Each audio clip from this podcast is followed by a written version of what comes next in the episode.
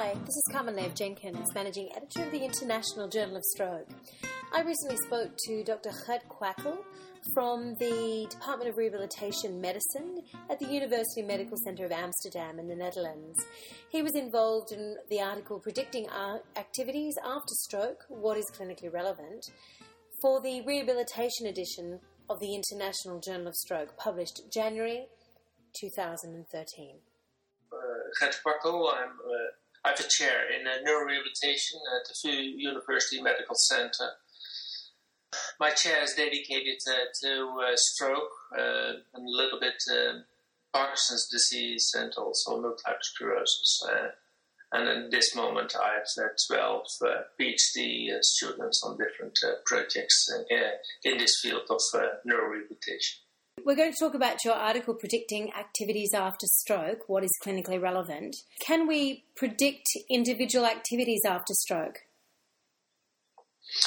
Unfortunately, I don't think we can predict the individuals, but what we can is uh, having an idea about the probability or likelihood of a patient for regaining some dexterity. It's uh, just uh, like uh, predicting the weather a little bit. Uh, you are not very sure. Um, um, however, you have some cues to say, okay, this is probably a favorable outcome or this is a poor outcome. Um, but you need to be very specific in this uh, field and to say a poor outcome for the upper limb or lower limb. Uh, but in essence, uh, we are not so far that we can make an individual prediction, but just the probability or likelihood of a patient uh, for regaining uh, some dexterity, walking ability, or regaining uh, independency in anything else. So, how do you measure improvement and impact in general? Um, I this this is a tough uh, question. Um, in fact, predicting outcome at a um, body function level, um, it's it's uh, in fact no has no meaning uh, for the for the for the clinic. Um, so I think we need to define the outcome um, at um, activity level, and uh, with that, it's very important uh, how you define the outcome that you like uh, to predict and mostly it's uh, dependent uh, on a certain type of measurement, and with that also on the construct of that measurement that uh, that you are like to predict, and that makes um, most prediction, models very uh, specific. Um, and with that, also the improvements that you are able to measure are dependent on the measurement that you are choosing for that. Um, and, uh, and most of these measurements are ordinal scaled, um, uh, uh, also suggesting that the steps that you are looking at are not linear in time, making uh, the interpretation also um, uh, difficult. Does the timing of assessment matter? The top, that's that's a um, very crucial issue. Um, the most important question I'm always saying to students is uh, that you should ask how long ago did you had that specific stroke? Because uh, time and the interval between stroke onset and the moment that you are assessing this uh, patient is uh, very important for the amount of change that you still may expect after your assessment. And that's much to do with uh, things that we don't understand, such as uh, spontaneous neurological recovery, um, dividing the amount of restitution that is possible uh, after the stroke onset. And if I'm longer after that stroke onset, it's more defined. And uh, if I'm early, I can be a little bit much more optimistic for the outcome than later in time suggesting that the same value on a certain measurement of outcome has a totally different meaning if you're doing this very early after stroke compared uh, when doing this uh, very uh, late after stroke, after three months, for example. And at this moment, we think that in particular the time frame in the first 8, 12 weeks are very crucial in, um, in the accuracy, also in predicting uh, outcome. Does information from MRI have added predictive value compared with clinical information?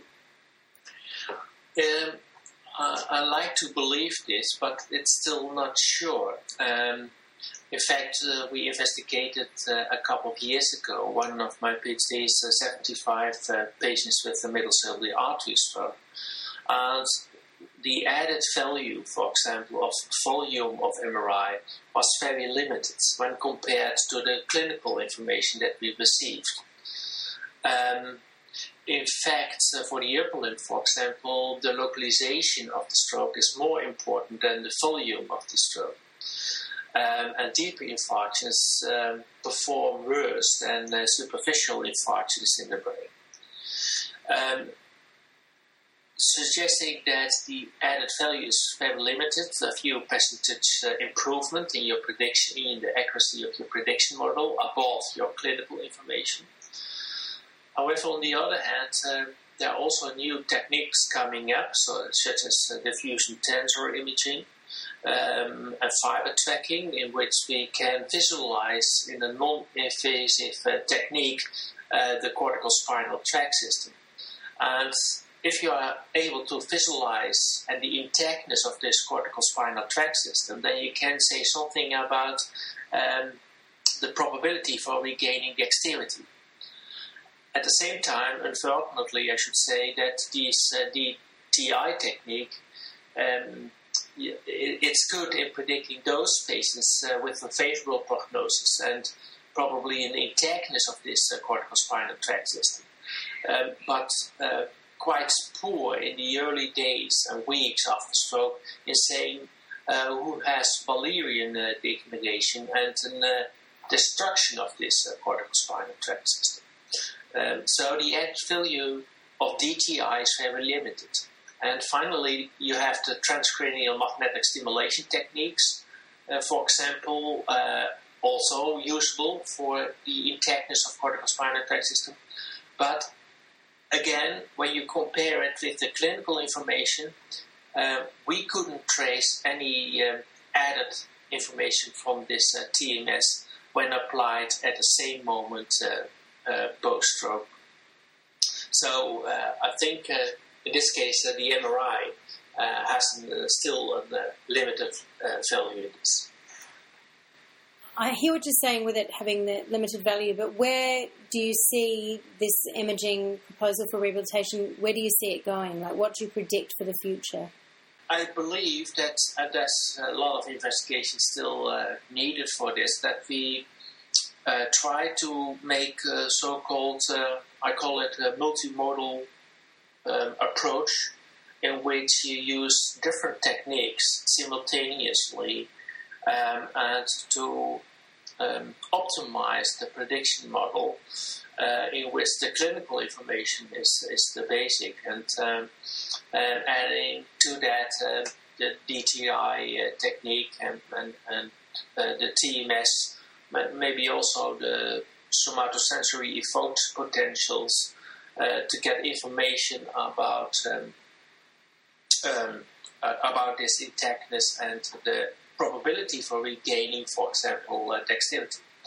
The challenge for the next uh, future is, is that we are pretty good also on clinical models to predict those patients that have a favorable prognosis in which there's some return or full return of the upper limb function, for example. But the models at this moment are very poor still uh, for predicting those patients that will not regain dexterity anymore after six months, those with a poor prognosis. And it's the same for the lower limb. And um, there's no solution for this uh, at this moment.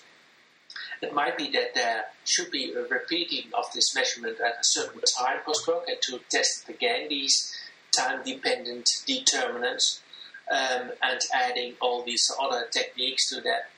Um, but at this moment, uh, uh, our models that we are de- developing, um, for example, 25% of these uh, patients, despite they had a poor prognosis, even showed recovery on the long term.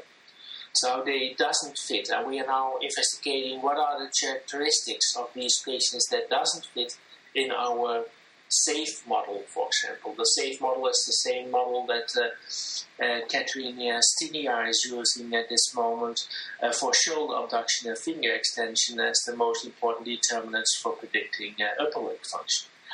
Um, and this, this is, uh, uh, I think has much more work in this as he's investigating this too with DTI and so on in order to improve the accuracy of the models. But again, we had a very good uh, predict, predict, predictive ability to say, okay, you will regain some dexterity, just on the basis of uh, a, a, very clinical uh, approach, and to look to the finger extension, for example. You've been listening to an interview with Dr. Gert Kwakkel from the Department of Rehabilitation Medicine, University Medical Center of Amsterdam in the Netherlands. The International Journal of Stroke is the flagship publication of the World Stroke Organization. Please consider becoming a member.